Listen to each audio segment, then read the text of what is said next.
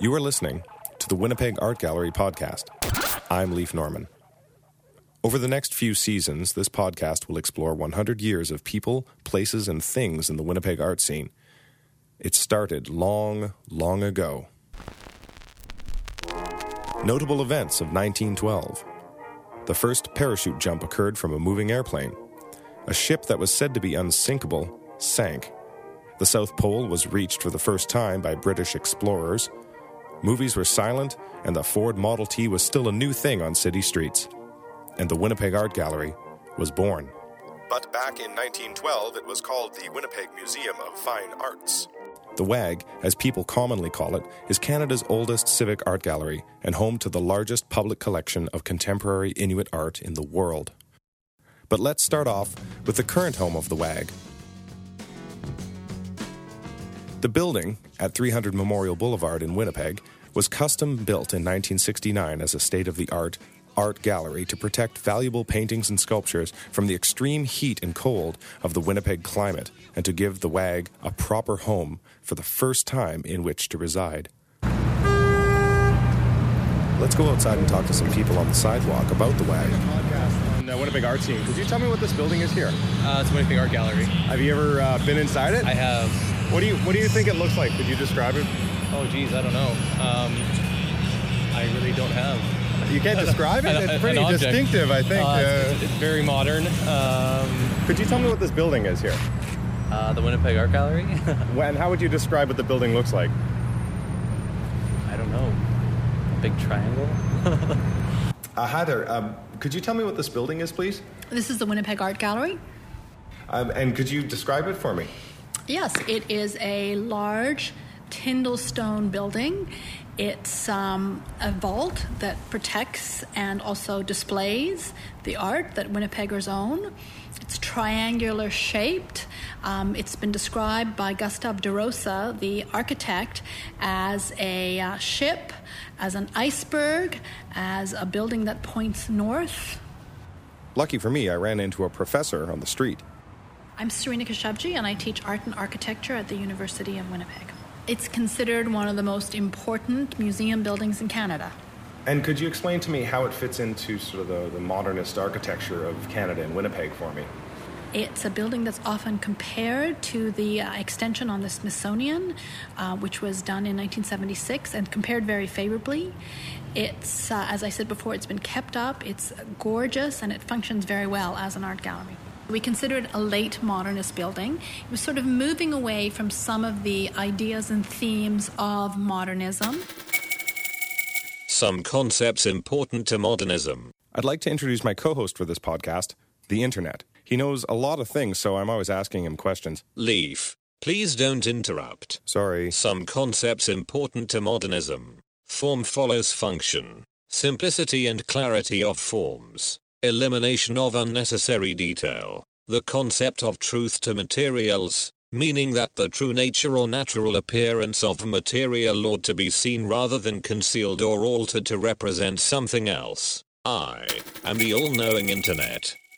Um, it's been described as a super mannerist building, and what I mean by that is a building that is really um, playful, uh, witty, maybe making fun of modernism while pushing us in the direction of postmodernism, the next movement.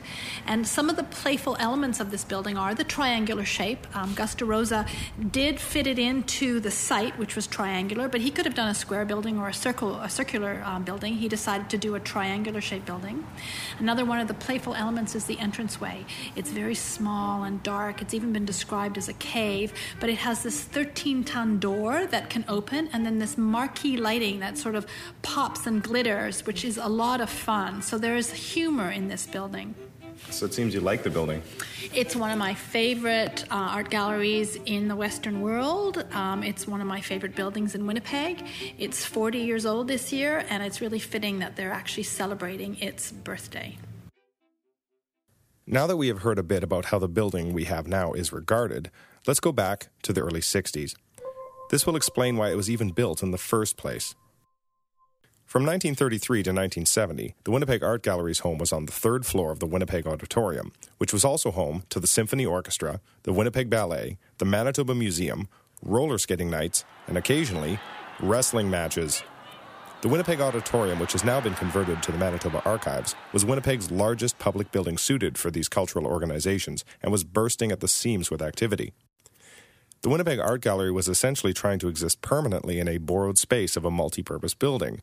There were no elevators, so the crates of art had to be hauled up the stairs by hand.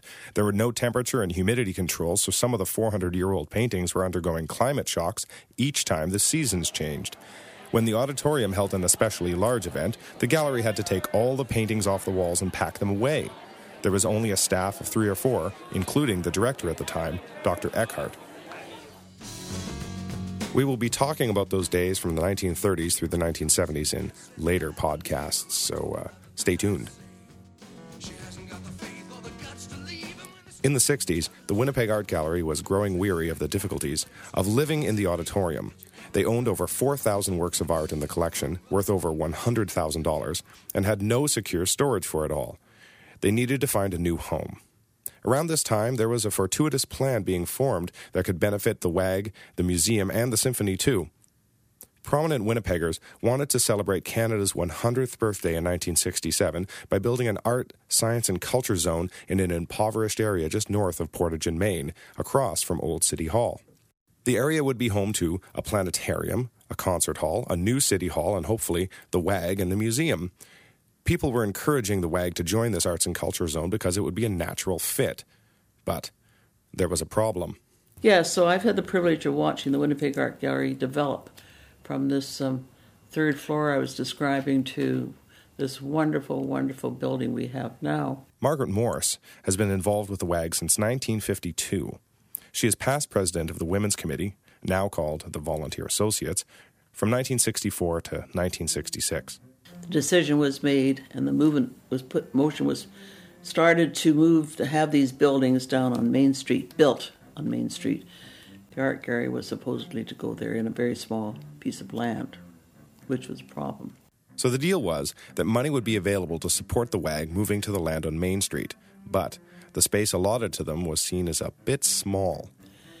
So it came to the Board of Governors, of which Arthur Johnson was president, and I was on the board representing the Women's Committee. That that's just traditional. Uh, that um, it was stated that the provincial government would not finance a an art gallery per se if it didn't go to the land that was going to the property that had been selected on Main Street. And at that meeting, a vote was taken and it was a very close vote. But one of the, one of the board members at that time was Mrs. James Richardson. Mrs. James Richardson, known as Muriel Richardson, was a social and business force in Winnipeg. When her husband suddenly died in 1939, she took charge of the Richardson and Sons business, Richardson International, which is Canada's largest privately owned agribusiness, and she ran it very successfully for 27 years. Mrs. Richardson also served on the Board of Trustees and the Board of Regents of several Canadian universities. With the help of a few women in the early 50s, she established the Women's Committee for the Winnipeg Art Gallery, which organized fundraisers and soirees, and it is still going strong today, known as the Volunteer Associates. When Muriel had an intention, people listened. One of the board members at that time was Mrs. James Richardson, known as Muriel Richardson who just quietly and graciously said, She said, I'd like a building committee established this week. I want the property found, and I will pay for the land. And she said also, I stipulate that we have an architectural competition, national. All the blueprints came in, and there are about 175, and there are only two, two blueprints that were triangular in design, one of whom uh, was Gustavo da Roza, as you know. And so um, that's how that started. And we didn't have any money, and at that time, uh, if Dr. Eckhardt didn't have the wisdom and the tenacity and the foresight and the determination to say, we're going to go it alone, but Dr. Eckhardt, we don't have any money. We're just going to build this building. And there were a couple of strong people on the board. Uh, Sam Cohen was one, and uh, so we decided to go alone, and eventually the grants came in and so on. So the WAG decided to go it alone and find a larger home than the tiny bit of land offered to them on Main Street. Even though the government was offering them money, it was seen as silly to move from one small home to another one. They decided to build on a large triangle shaped lot on the corner of Colony and Memorial, which was just down the street from the Manitoba legislature and, coincidentally, right across the street from the Winnipeg Auditorium. There was only a gas station and a large parking lot there, so preparing the site was quick and easy. The architectural competition announced in 1967 was to be anonymous and based on design alone, so the judges would not be swayed by recognizable names. The winner would be revealed by opening a small envelope attached to the blueprint after the decision was made. Hundreds of firms from all across Canada had applied, and when the name was revealed, it was found to be Gustavo da Roza, an architect and professor at the University of Manitoba. My name is Gustavo da Roza. In Canada, with the English language, they call me Gus da Roza, but it is Gustavo da Roza. I'm an architect for over uh, 55, 60 years and practice all over the map. This competition was done in our centennial year, 1967.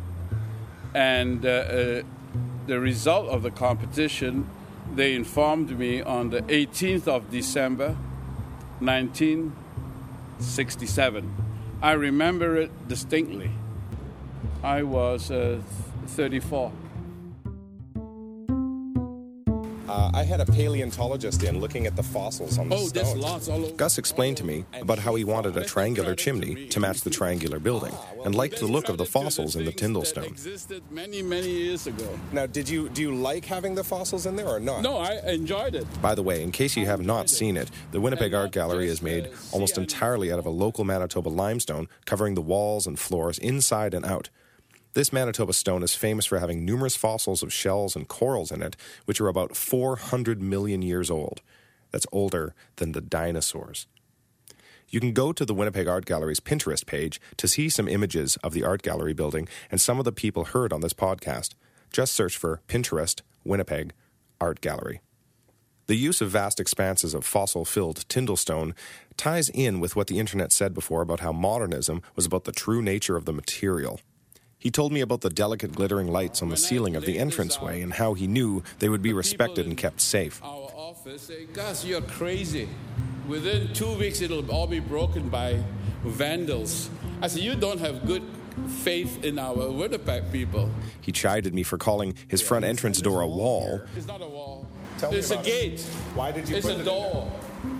Because I wanted to use this door to inform the public that the gallery is open now. and showed me how it pivots and is not balanced in the middle but offset according to the golden mean. Hmm, the golden mean. I wonder who I could ask about that. Known for over 2000 years, the value of the golden mean, or golden ratio is 1.62, and can be measured in the spirals of snail shells, and the branch patterns of plants and trees. The golden ratio's application is said to yield pleasing, harmonious proportions in art and architecture. If you take a rectangle and divide it about 60-40 then the ratio between the parts will be about 1.62. This is more interesting than just dividing something in half, don't you think? Once you know about the golden ratio, you can see it employed numerous times throughout the Winnipeg Art Gallery. This building is designed to be able to maintain constant temperature. The building is triple insulated. It has the uh, largest elevator in Western Canada and is the first building in Western Canada that could maintain constant temperature and humidity, totally state of the art. It has two power plants that drive the heating, cooling, and humidity controls just in case one needs to be repaired or fails. This provides the utmost protection for the art inside. The building was finally large enough to accommodate a larger staff and now had over 11 galleries and a sculpture garden on the roof. Because if you vary the humidity, you can destroy the works of art easily. After almost 40 years in the auditorium, the WAG finally had a permanent home. The Queen's sister, Princess Margaret, came to Winnipeg for the grand opening, and a fanfare of trumpets played from the rooftop. Since then, this grand, imposing, stone clad, modern, secure, triangle shaped iceberg of a building has hosted many significant art events in Winnipeg. In 1976, $32 million worth of master paintings from the Hermitage and State Russian Museum were brought to Winnipeg. This was an international diplomatic concern because, keep in mind, in the 70s, bringing anything or anyone in or out of Russia was a bit tricky. If it wasn't for the ability of the new building to keep the art safe and secure, it never would have been allowed into Canada. Winnipeggers lined up around the block to see the Russian collection of the world's best paintings, and Harry Belafonte, who happened to be in Winnipeg at the time, showed up at the WAG to see them too. The new building allowed the WAG to start acquiring contemporary Inuit art on a serious scale, and there are now over 10,000 pieces in the collection. The greater collection of modern and classical paintings and sculptures grew from 4,000 to over 25,000 pieces today. In the 80s, the WAG opened an art conservation laboratory and held the first exhibition of a contemporary Canadian artist, Ivan Eyre. For over 40 years, Winnipeggers have come to the WAG for fashion shows, film festivals, gala balls, weddings, and roaring all night parties like Nuit Blanche. Muriel Richardson and Dr. Eckhardt's bold spirit and Gus da Roza's smart and modern design will make the gallery a center for Winnipeg art and culture well into the future.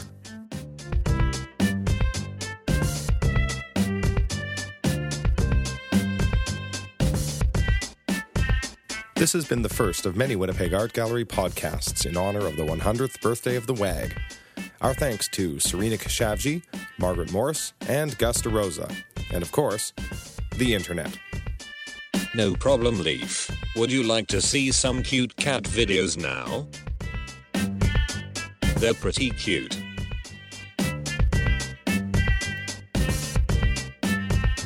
If you wish, Leaf, you can you can edit it, my, my friend. We'll edit it, don't worry.